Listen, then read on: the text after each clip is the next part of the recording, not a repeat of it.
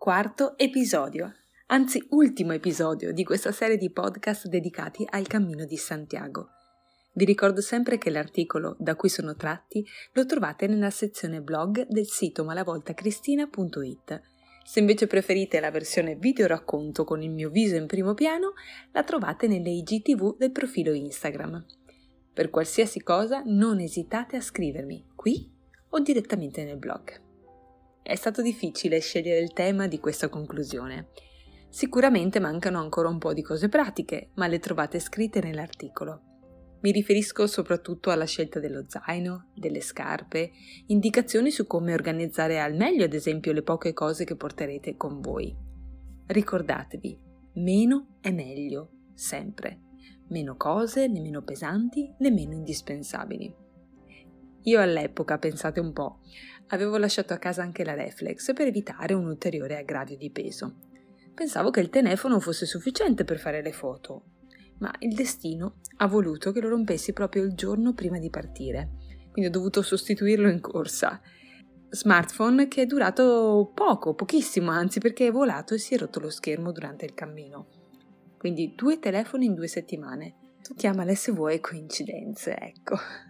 Piccolo aneddoto così per iniziare per rompere il ghiaccio, ma adesso passiamo all'argomento di oggi. Alla fine ho deciso di parlarvi del lasciar andare. Si arriva al cammino di Santiago per le ragioni più disparate. A volte si scoprono strada facendo, perché i pesi che ti porti da casa spesso ce li hai ben chiari.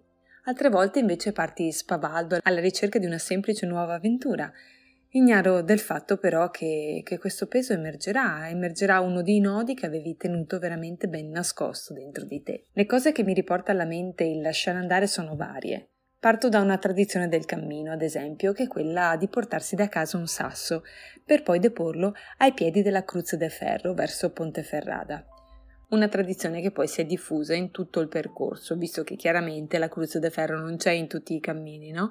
E quindi un po' alla volta ogni cammino ha avuto suo, i suoi punti di riferimento. Gli stessi sassi, per dirvi, sono stati sostituiti spesso da oggetti caricati di un valore simbolico, foto, piccoli monili, eccetera, eccetera.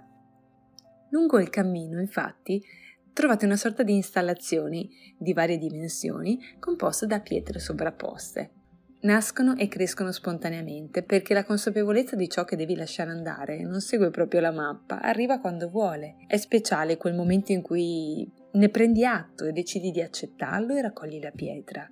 Decidi di portarti addosso il fardello e di iniziare a farci pace. Altrettanto spontaneo e importante poi è il momento in cui lo depositi, a Santiago in una delle tante tappe intermedie.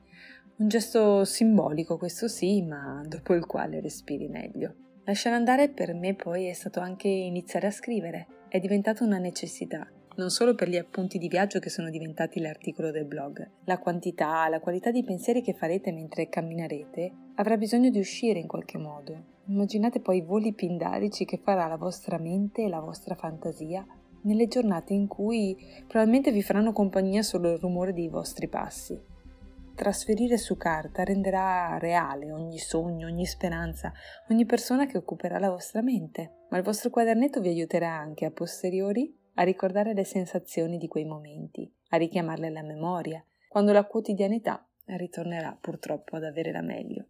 E infine lasciare andare più doloroso, quello legato alle persone che hanno reso unico il vostro cammino, a quei compagni di viaggio che non volete assolutamente salutare. È un patto non scritto, ma va fatto all'inizio, perché è il modo giusto per vivere questa esperienza.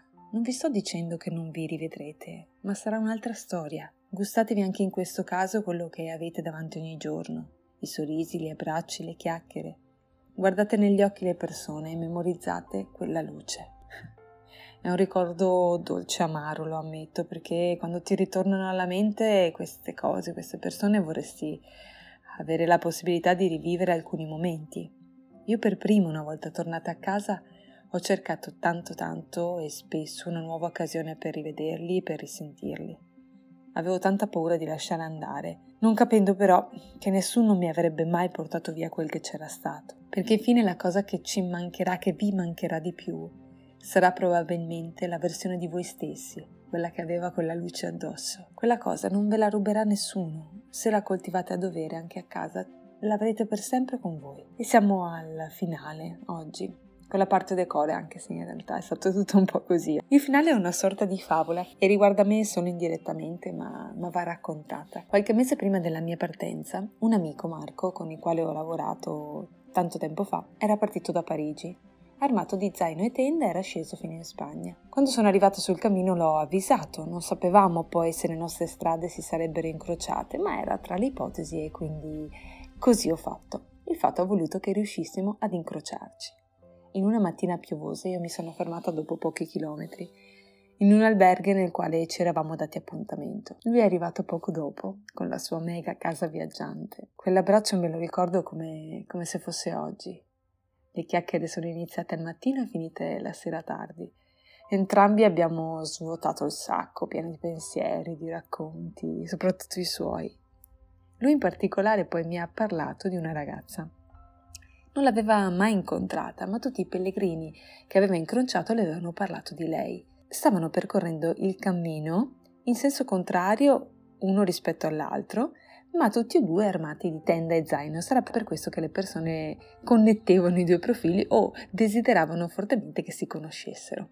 Anche in lui a un certo punto è nato il desiderio di conoscerla e quindi come nel telefono senza fili stava lasciando qua e là dei messaggi per far sì che arrivassero a lei e trovassero il modo di incrociarsi. In tutto questo lui sapeva, non sapeva com'era questa ragazza se non per descrizioni sommarie e sapeva il suo nome che era Caroline. Quella sera era tardi ormai e non so perché veramente, ancora adesso me lo chiedo, mi sia uscito un convinto tranquillo Marco, te la trovo io. Il giorno dopo ci siamo rimessi in marcia, in direzione opposta naturalmente. A me sarebbe toccata una tappa veramente speciale quel giorno perché avrei attraversato il ponte che nel mezzo aveva proprio il confine tra Spagna e Portogallo. C'era qualcosa di speciale nell'aria. Quando ho messo piede su quel ponte eh, è diventato ancora più magico il momento perché ho intravisto da lontano una ragazza che camminava in direzione contraria alla mia. Ho iniziato a sorridere spontaneamente. Quando mi è passata vicino ho sentito un'energia fortissima. Le ho lasciato fare qualche passo e poi l'ho chiamata, l'ho chiamata per nome. Lei si è voltata abbastanza incredula e, e, dopo un po', vedendo anche probabilmente che era una donna e che le sorridevo, è venuta verso di me. Ho iniziato a raccontarle del perché sapevo come si chiamava e di Marco e gli ho lasciato il suo numero. Quel numero lei in realtà sappiamo adesso che non l'ha mai usato, ma sono riuscita però ad avvisare Marco. Uh, Marco chiaramente mi ha fatto 2000 domande e, e subito si è attivato però. Si è attivato nel senso che lui sapeva che eh, lei di lì a poco avrebbe attraversato un ponte. Cosa ha fatto? Ha montato la sua tenda sotto il ponte e realizzato una scritta con dei sassi. La scritta era Caroline, I'm waiting for you. Lei è passata di là, l'ha vista, si sono incontrati e penso che, anzi so che è stata una delle serate sotto le stelle più romantica di sempre. È vero, è successo e ancora adesso quando lo racconto mi sembra incredibile tutta questa storia. E se un giorno scriverò mai il racconto del mio cammino, forse avrà il titolo avrà a che fare con l'amore. E non solo per questa incredibile storia o per l'altra che non ho ancora avuto il coraggio di raccontare, ma avrà a che fare con l'amore perché penso di aver capito in quei giorni che esistono infinite forme di amore riconoscerlo, riconoscerle, viverle, aumenta solo le possibilità di essere felici. L'amore per noi stessi è alla base e ritrovarlo per me è stato fondamentale per fare delle scelte al ritorno del cammino, per ritornare a credere che potevo meritarmi ancora di essere felice. C'è un tempo per tutti per vivere momenti straordinari, però dobbiamo decidere di meritarci. Grazie a tutti, è stato veramente un piacere ripercorrere alcuni ricordi con voi Spero come sempre di esservi stata utile. Sul finale, una ultima raccomandazione. Lasciate a casa le aspettative. Lo so che con i miei racconti forse non ho fatto altro che alimentarle, ma questa è la mia esperienza, la mia storia. La vostra sta per iniziare e lasciatele la possibilità di sorprendervi. Aspetto con ansia i vostri racconti perché lo so che, insomma, se siete arrivati fino a qui, tra poco prenoterete il volo. Giusto? Buon cammino.